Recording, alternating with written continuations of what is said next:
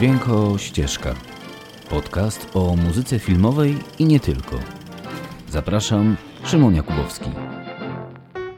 Witajcie w Dźwięko Ścieżce. Nareszcie pojawiło się słońce i choć czasy naprawdę nie sprzyjają spacerom, dobrze w końcu odetchnąć ciepłym powietrzem. Mam nadzieję, że siedzicie w domu i nosa nie wychylacie, a jeśli tak, to pewnie stęskniliście się za podróżami. Zatem pozwólcie, że zaproszę Was na wycieczkę w czasie i przestrzeni. Wiem, że to niedużo, ale to zawsze jednak jakaś forma ucieczki od codziennej rutyny. A dziś chciałem Was przenieść do roku 1572, gdzie dzieje się akcja historycznego dramatu Królowa Margot, opartego na prozie dumy literackiej Francji, czyli Aleksandra Dima. Muzykę do tego filmu napisał absolutny gwiazdor muzyki etnicznej, którą udało się przebić w popowy kontekst i dzięki temu stał się jednym z najbardziej rozpoznawalnych kompozytorów i muzyków z Bałkan. A mowa tu oczywiście o Goranie Bregowiczu. Zatem podkręćcie dźwięk w waszych głośnikach, otwórzcie okna i podzielcie się ze światem tą muzyką. Bo jeśli jest jakiś soundtrack, który szczególnie wielbi miłością szczerą, to właśnie to jest ten. Pamiętam jeszcze, jak kupiłem sobie kasetę z tą muzyką filmową. Tak, kasetę, bo jestem tak stary. I na studiach zamęczałem ją w słuchawkach. Może to stąd ten sentyment, a może to po prostu dobra muzyka. Nie wiem, ocencie sami. A tymczasem wsiadamy do maszyny czasu i przekręcamy gałki na moje ukochane lata 90., w których to uważam powstały najlepsze filmy w historii kinematografii. Jest 1994 rok i reżyser Patrice Chéreau właśnie kończy montaż swojego szóstego filmu pod tytułem Królowa Margot. Potrzebuje tylko muzyki. Muzyki charakterystycznej, pełnej melodii, ale z etnicznym pazurem. Na szczęście Goran Bregowicz ma czas i głowę pełną pomysłów. Ah, come bello fare l'amore. Ah, bel mi. Na, na, na, na, na, na. Na, na, na, na,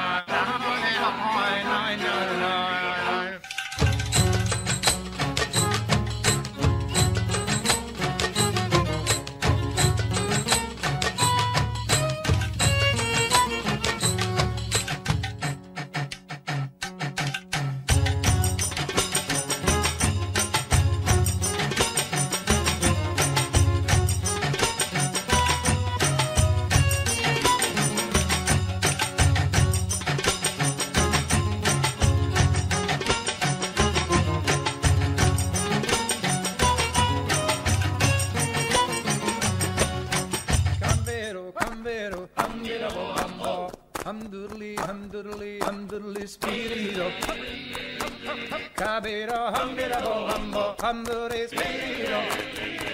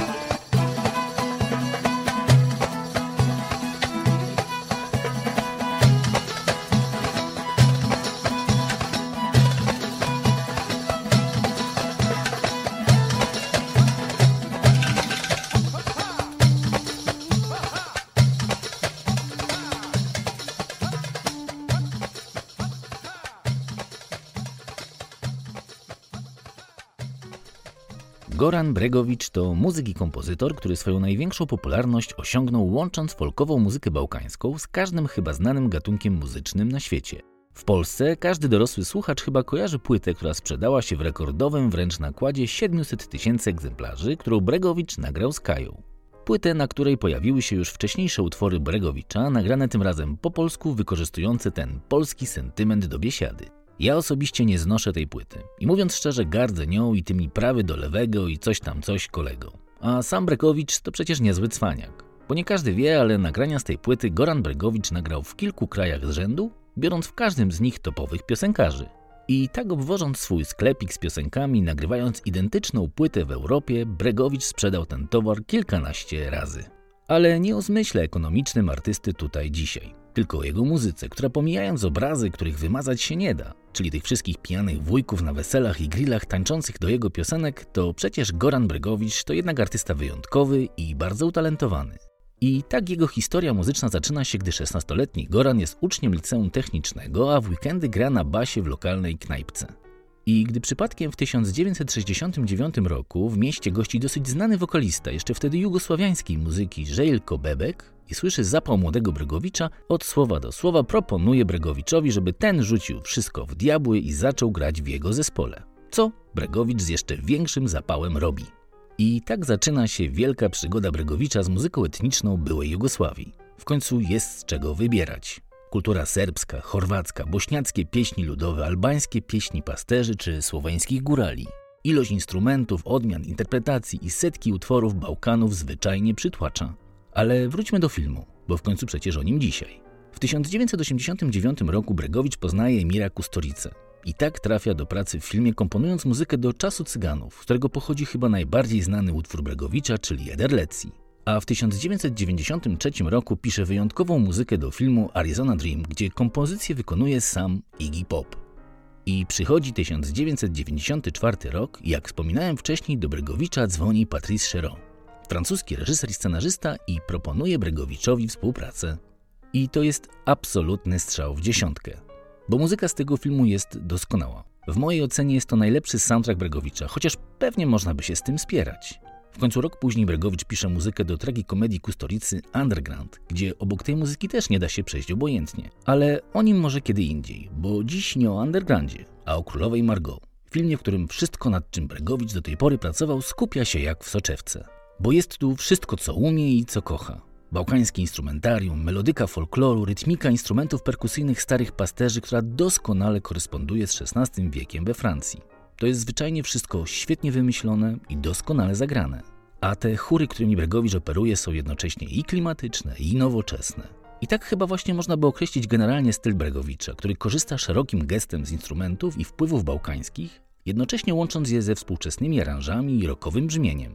I może faktycznie można zarzucić temu soundtrackowi, że gdzieś to się już słyszało wcześniej, że to wszystko trochę przypomina muzykę z Arizona Dreams, wcześniejszych płyt Bregowicza, no ale ani mnie, ani nagrodzie w Cannes za muzykę zwyczajnie to nie przeszkadza. Bo ta muzyka jest po prostu bardzo narracyjna, wręcz powiedziałbym ilustracyjna. Obrazy same przewijają się przed oczami, a film, choć minęło od premiery ponad ćwierć wieku, ciągle z nami jest. I to jest dokładnie to, czego szukam w muzyce filmowej że działa lata po skończonej projekcji i przenosi nas do świata sprzed 25 lat, gdzie nikt wtedy nie myślał o światowej pandemii, iPadach i sieciach 5G.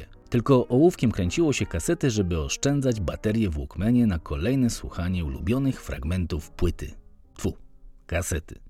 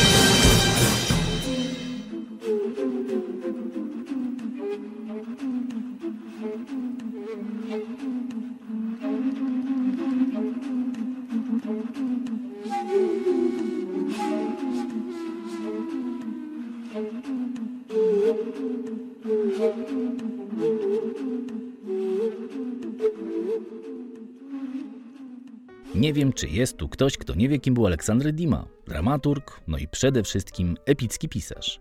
Jeden z chyba najchętniej adaptowanych autorów francuskich za udziałem swojej doskonałej książki D'Artagnan i Trzej Muszkieterowie i późniejsze kontynuacje 20 lat później czy Wicehrabia de Bragelon.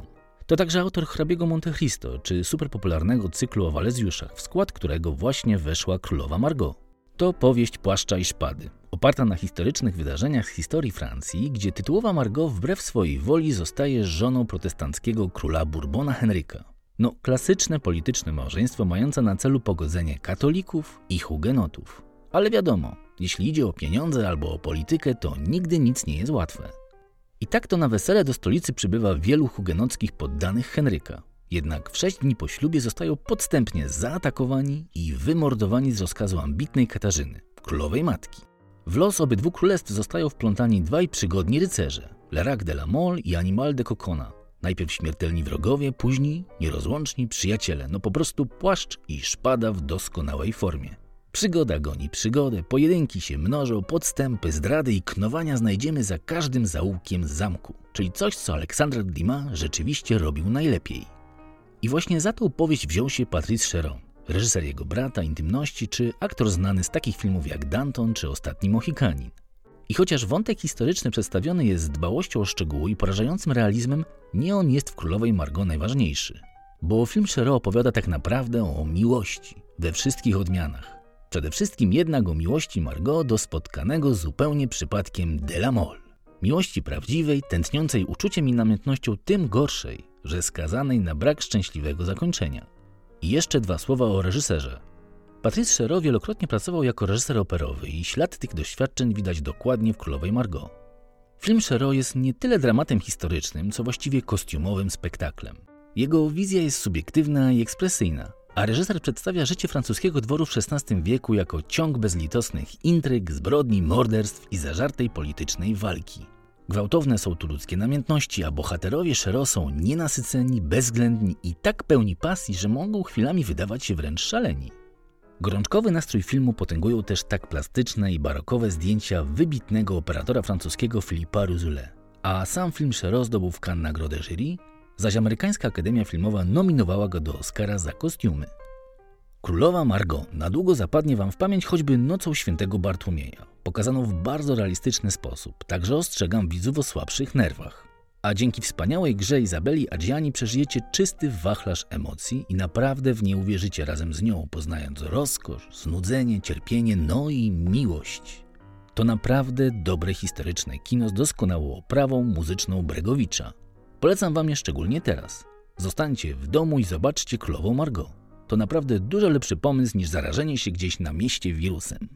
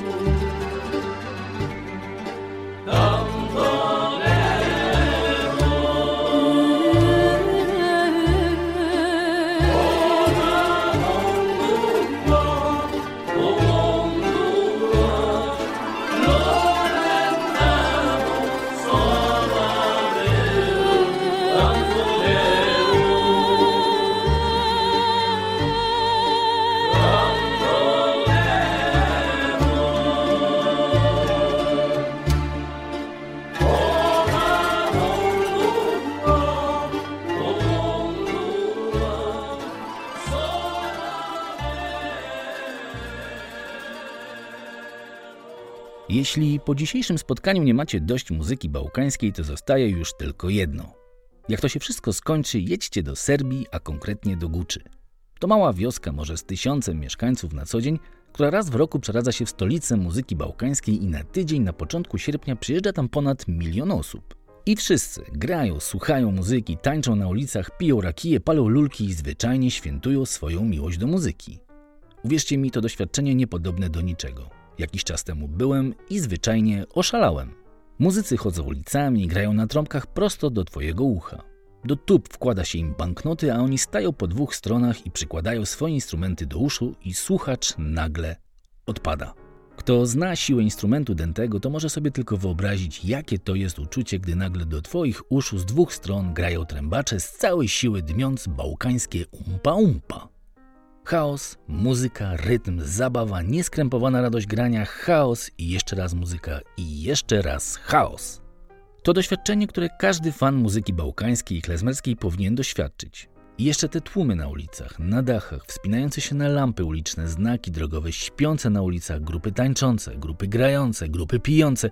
No uwierzcie mi, byłem już na kilku koncertach w życiu, ale czegoś takiego jak Festiwal Muzyki Bałkańskiej w Guczy naprawdę nigdy wcześniej nie przeżyłem. Serdecznie Wam polecam. Oczywiście pod warunkiem, że lubicie jak Wam trąbki grają prosto do ucha, a rakija leje się strumieniem szerszym niż Wisła pod Wawelem. A jeśli będziecie mieć szczęście, to może traficie również i na Bregowicza, bo lubi zrobić niespodziankę swoim fanom i raz na jakiś czas przyjeżdża tam i gra z wszystkimi na ulicach. No, to się nazywa klasa. No dobra, to tyle na dziś. Jeśli lubicie filmy i kochacie soundtracki, szukajmy się w sieci. Uważajcie na siebie, myjcie ręce i dbajcie o swoich bliskich. Wiem, że pogoda zachęca do wyjścia na zewnątrz, ale to jeszcze nie ta chwila. Jeszcze będzie na to czas. Nie teraz. Bo teraz, jak gdzieś przeczytałem w internetach, lepiej 6 metrów od siebie niż 6 metrów pod ziemią. I tym pozytywnym przekazem mówię Wam do usłyszenia. Niech moc będzie z Wami. Do następnego razu. Czołem.